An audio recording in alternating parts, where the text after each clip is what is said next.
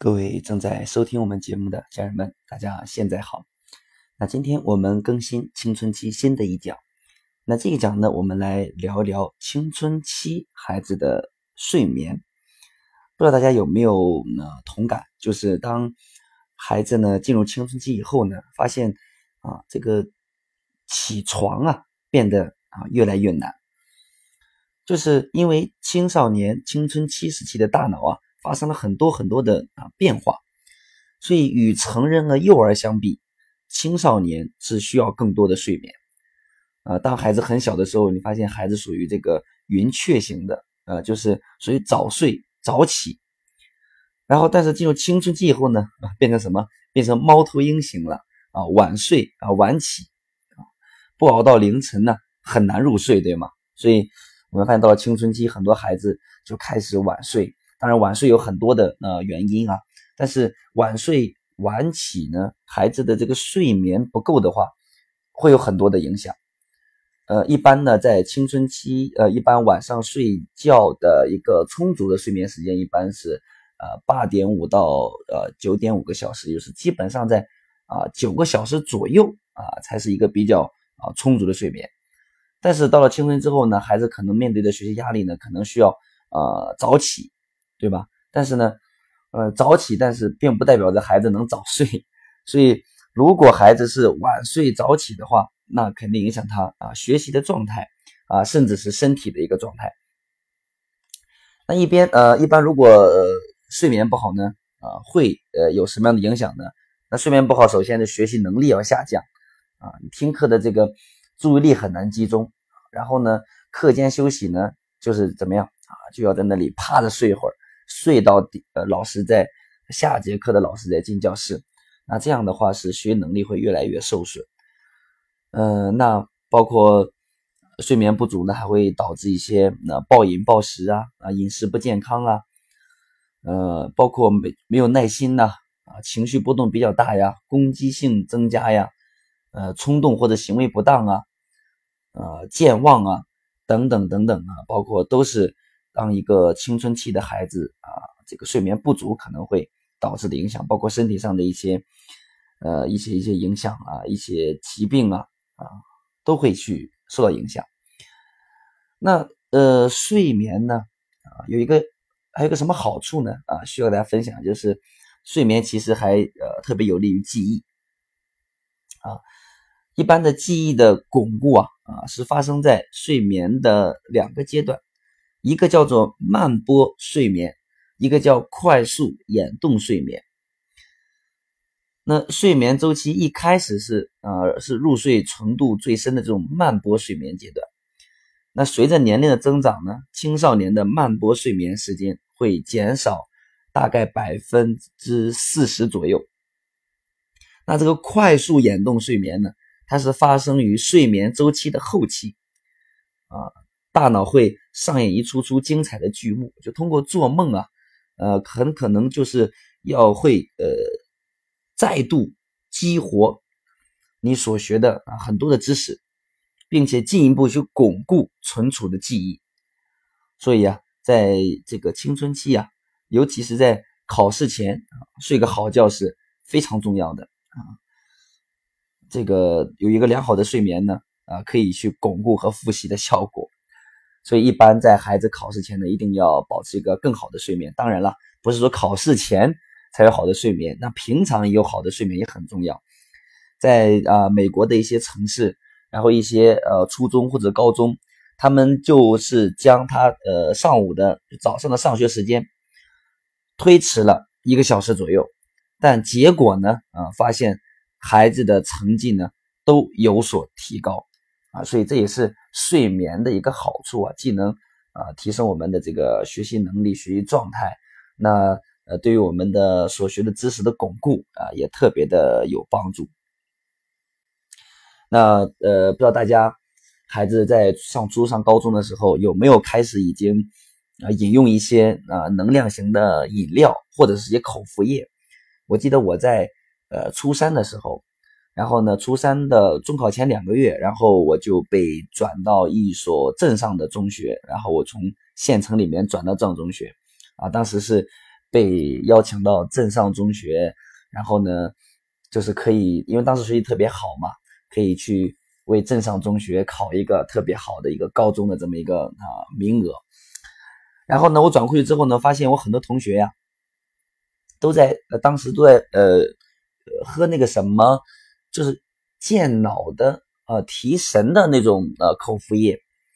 然后呢，我我说我就问他们，我说你们为什么喝这个？他说，嗯，因为好像是呃上课困呐，还是说记忆力呃减退呀等等吧，反正发现很普遍喝这个口服液啊。当然我之前是都没有没有听过的。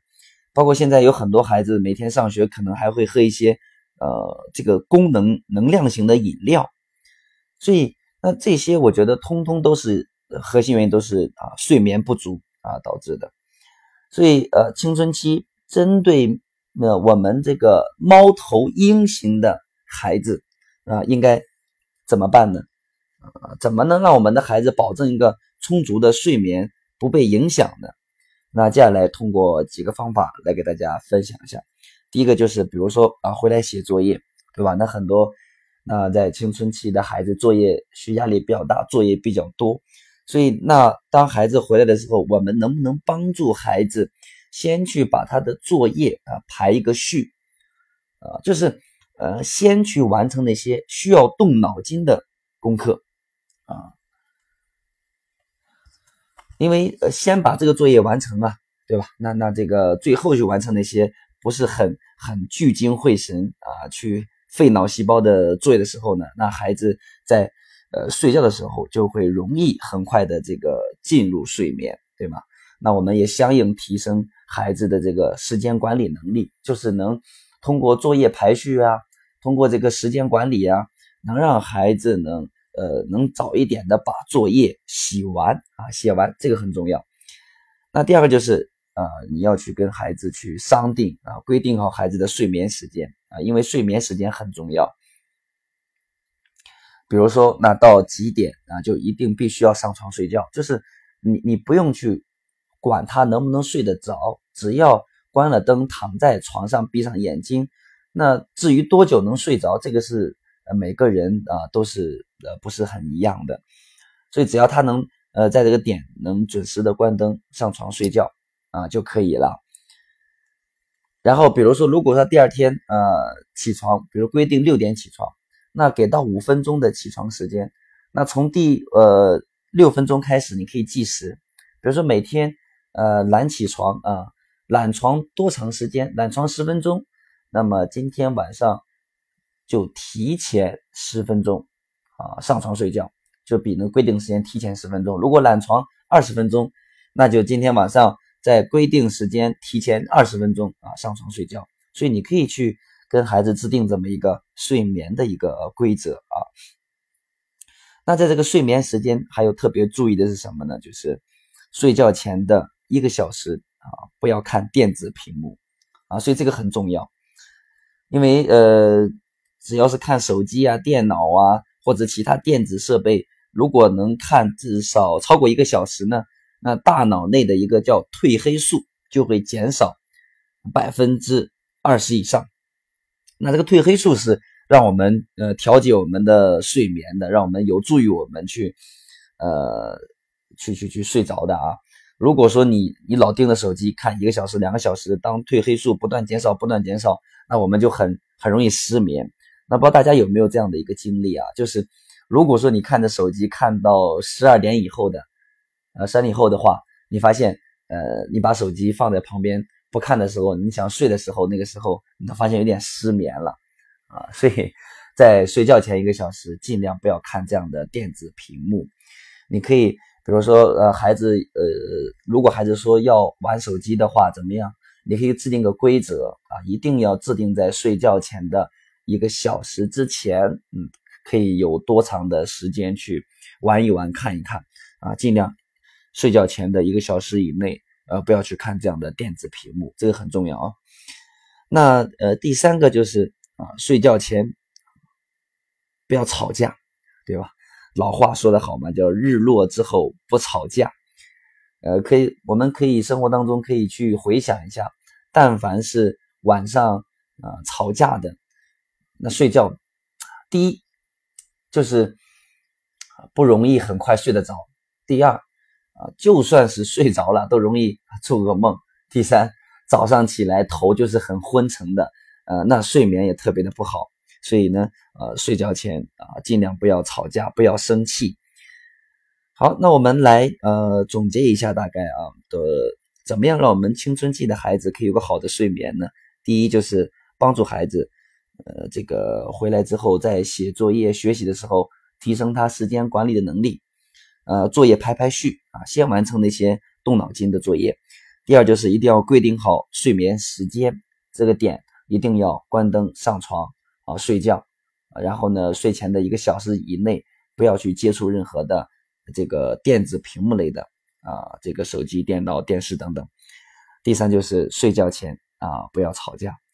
嗯，那我们讲了，呃，青少年时期的睡眠比成人和婴幼儿更加的重要，所以呢，保证我们的孩子有一个好的睡眠特别特别的重要。包括呃，有很多孩子的，比如情绪问题呀，包括一些呃一些这个。